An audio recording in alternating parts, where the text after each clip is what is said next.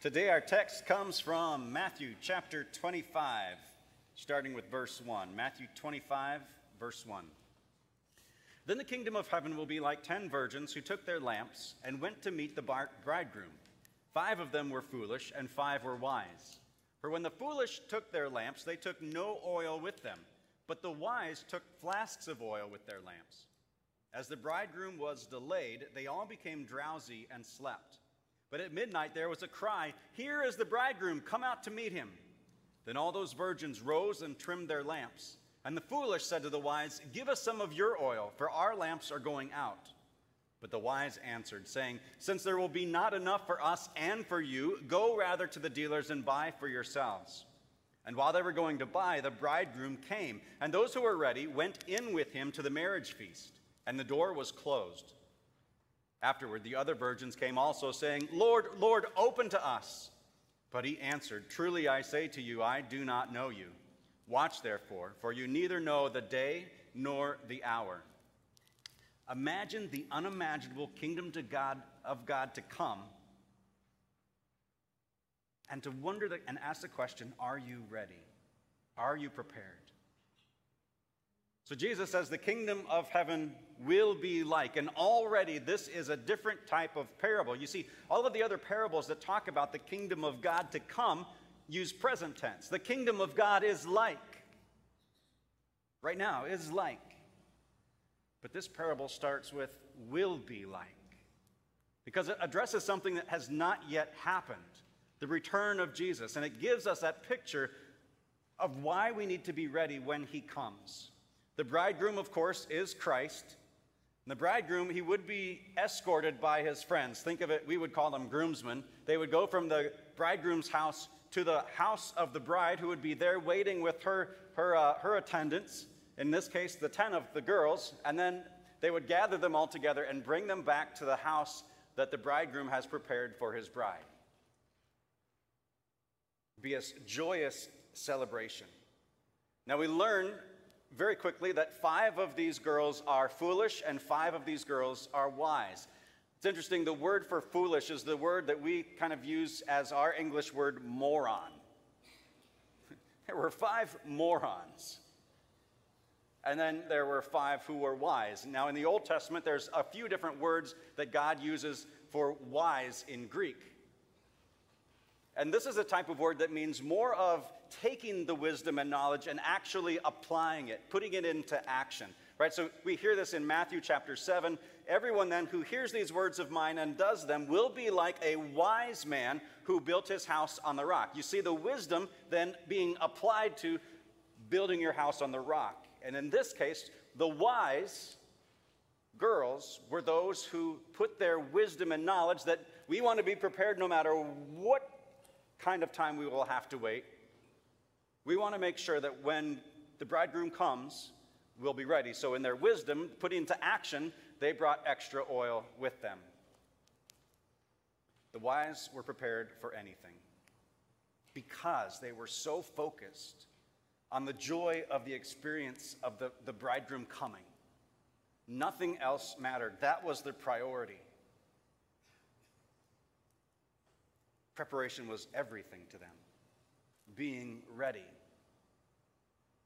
Reflecting on, on who is ready for Jesus to come back as soon as possible, it typically is the person who is world weary, who's just lived through, experienced so much, lost so much, is going through so many challenges and difficulties right now, that God come back now. Many people said that during COVID. "Jesus, this would just be a good time to come back, end this all."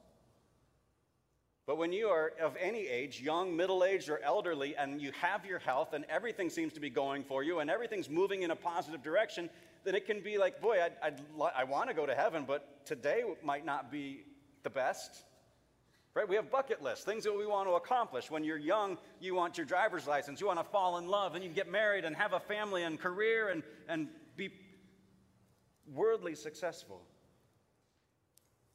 And as long as you are worldly successful, it's so tempting just to focus on the here and now and not consider the kingdom of God to come.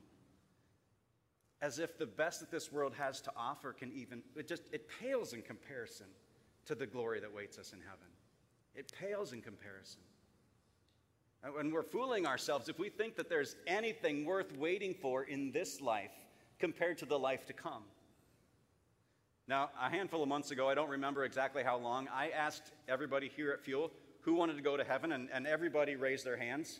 And then I said, who wants to go today? And there were like, most people were like, ooh, not today. And just so you don't feel bad, I asked this exact same question to people who attended nine thirty in the, in the sanctuary, like the Reverend nine thirty people. You all kept more hands up when I said, who wants to go today? So, bravo. I, I, I was going to take the win and not ask you to repeat it today just in case you felt, felt worse, and so you win. But why is that? And I think it's because we miss how awesome and amazing and glorious life is without sin. And I'm going to talk more about that in just a little bit. And the bridegroom was delayed. He, you know, he, he took longer with his guys. They, they maybe took a detour before they came to pick the bride up. And it's stretching out. It was a, it was a daytime event that stretched into early evening that then stretched into the late night. And every single one of them, the wise and the foolish, all fell asleep. Now, I think that's a really interesting situation. Falling asleep is theologically symbolic. Paul talks to the church in Thessalonica, and he says this. He says that those who have died have fallen asleep. If you remember back to when Jesus raised his friend Lazarus from the dead, who had been di- he, he was dead for three days. When Jesus arrives, he grieves because his friend is dead, but he tells other people, no, he's sleeping. In the New Testament, this is what we consider the time between death and the resurrection, that we are asleep with Christ. Jesus tells the thief on the cross, today you will be with me in paradise. So we know that being asleep in Jesus is, is like paradise. It's, it's free from any kind of problem, but it's still not as good as it gets. Because on the last day, when Jesus returns and our souls are reunited with perfect and whole bodies, that's when the party starts. That's when things get really, really good. And that's what we have here. This is a parable that tells us about our time from when we die. We have to be prepared at that point in time, at that moment. It also is a reminder to us to daily die to ourselves in our baptisms and rise as we remember the gifts that God has given to us in baptism. And at midnight, there's a cry. Here is the bridegroom. Come out to meet him at midnight. Reminds me a lot of the eleventh hour, right? We, we heard about the eleventh hour workers in the parable of the workers in the field, that the, the, the farmer had so much work to do that continually throughout the day he's bringing in more and more workers all the way up to the eleventh hour, the last possible moment. He goes out and gets more workers. And then out of his insane graciousness, he liberally pours out the exact same daily wage onto them as the people who've been working the whole time. The eleventh hour, the last possible moment. This past week, we had an eleventh hour wedding here at Saint Luke's. It was, it was a beautiful, beautiful event. Two people well advanced in their age who had never been married before got married for the very first time. It was really cool. And they called it, this is our eleventh hour wedding. This is, this is down to the wire. We made it. When here we have midnight. See, the last seconds of the eleventh hour have already ticked away. There is no more time left. When that time comes, you cannot get ready. You have to be already ready. This is midnight. This is it. The cry wakes everyone up. The bridegroom, Jesus, has arrived. With this return of Jesus, when he comes back, it will be universal. There will be no one sleeping who will not be raised and judged, to be prepared or unprepared. And then all the virgins, they get up and they, they quickly trim their lamps and they get ready. And then the emphasis is still on all. All of them get up. So far, they look identical, exactly the same from one another. It reminds me of the church. In, in, the, in the room today, we have some people who are prepared and ready to go, and we have some who are not. And please hear me, for those who are not, I am not speaking words of judgment, but rather an encouragement to get ready, to be ready for the day when he comes. And I'm going to tell you what that looks like in just a bit. It's like the parables of the wheat and the weeds, the sheep and the goats. They're all together in the same space. The wheat and the weeds even look the same until it's almost time for harvest, when the wheat produces grain and the weeds produce nothing. We can look the same from one another. But remember this. From the very beginning of the parable, even those who ended up on the outside at the end of the parable, all of them started being invited to this wedding. All of them were participants of this wedding. It's just the four morons left. They were not prepared. But the wise, the foolish, said to the wise, "Give us some of your oil, for our lamps are, are, are going out." And at first it's easy to maybe think, well, what does the oil in the lamp represent? And maybe it represents faith, because if you have faith, you get to go into the party. That makes total sense, except for this point. Then if it were faith, then the ones who were wise would surely say to the morons, "Yes, please, we want to share our faith. We want to evangelize you. We want you to know the good news so that you can come into the party with us." But that's not what they say. They say, "If we give to you, then we won't have enough." And we know that's just not how faith works, right? You, you grow faith by giving it away. So it must mean something more. It must mean something different. To be prepared means to be in a right relationship with God. A right relationship with God that's been restored by him, not by us, not by what we do to get ready, but what Christ has done to already prepare us to have a right relationship with him. And here's where that starts. Utmost importance. If you want to know what you can do to get into a right relationship with God, there is one thing, one thing and one thing alone that God requires of you for you to be prepared, and that is to repent. To let your repentant heart break open and confess your sins to God like you did just moments ago. That's what he longs for you. For you to make that sacrifice daily, to sacrifice your repentance to him. To go to him at the end of every day, just sorry for where you've gone wrong and seeking his grace and being renewed by that grace daily.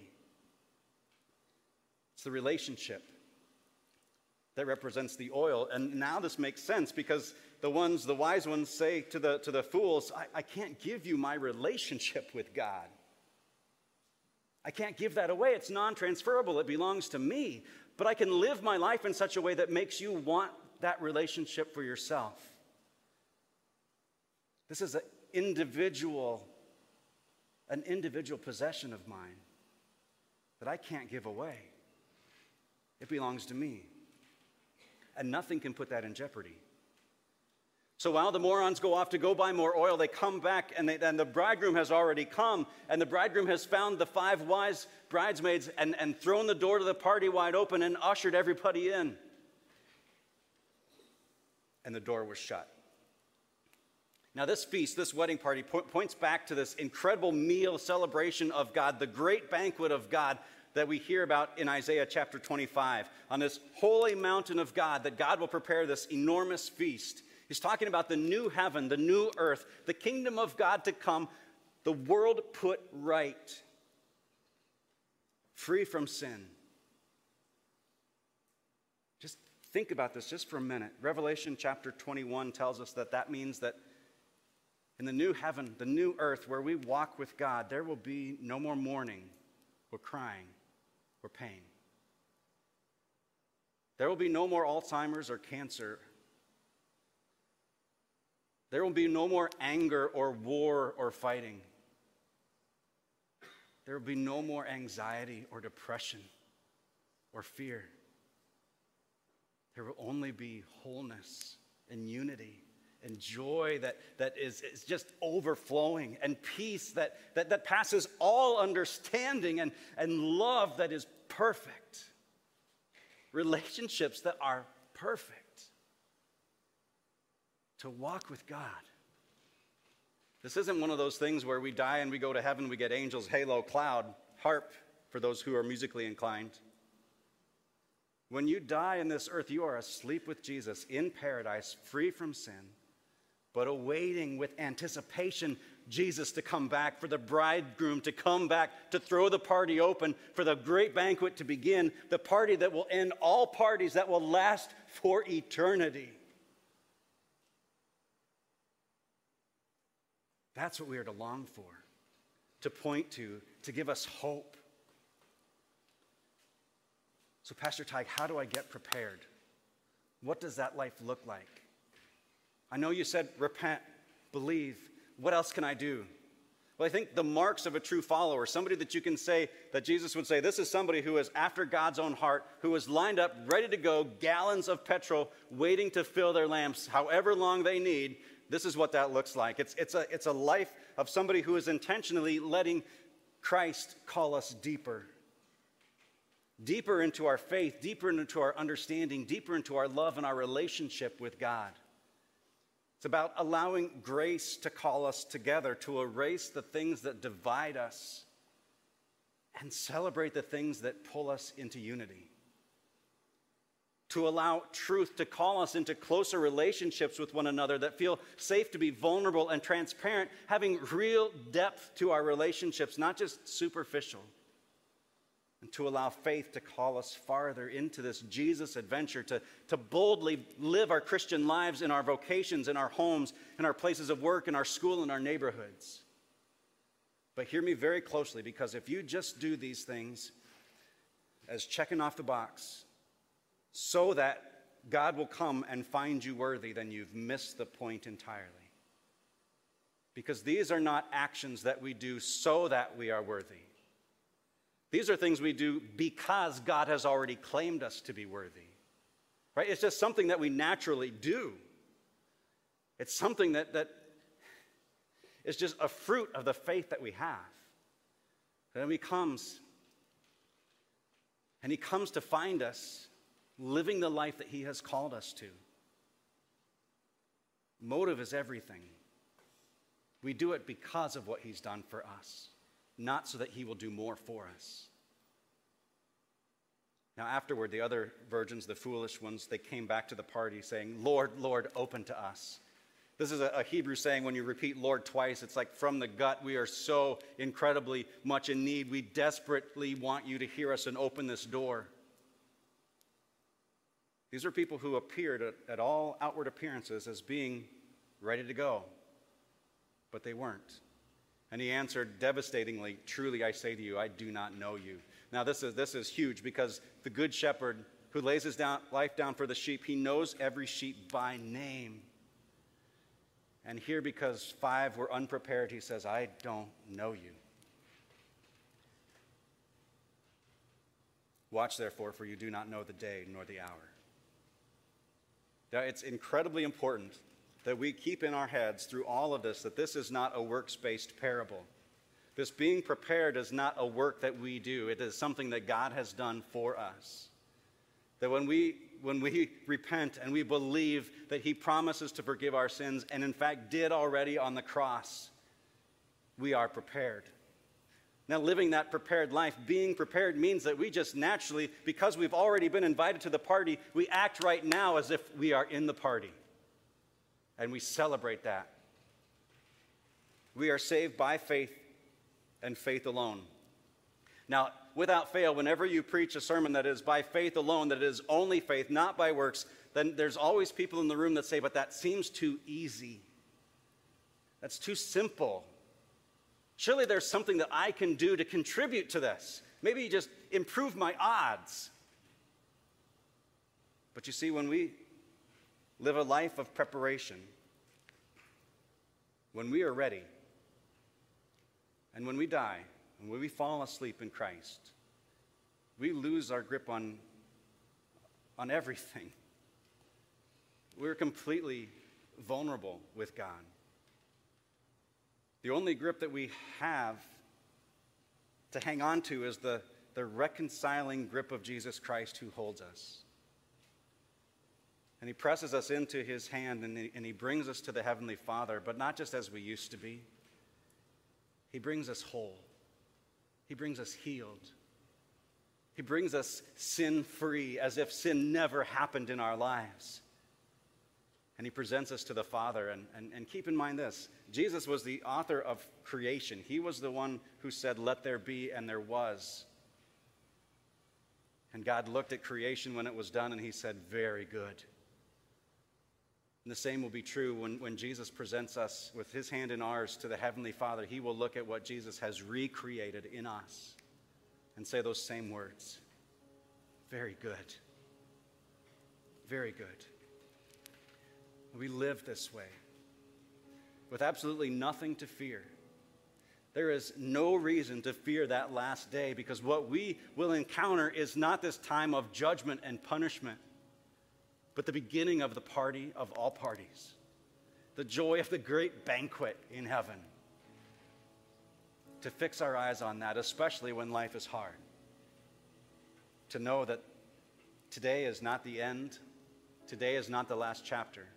The last chapter has already been written, and it is far better than you could ever believe. Would you pray with me, please?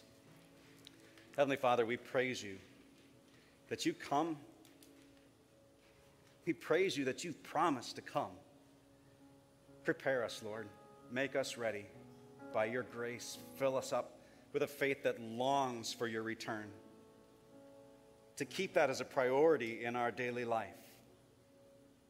Father, we praise you. In Jesus' name, amen.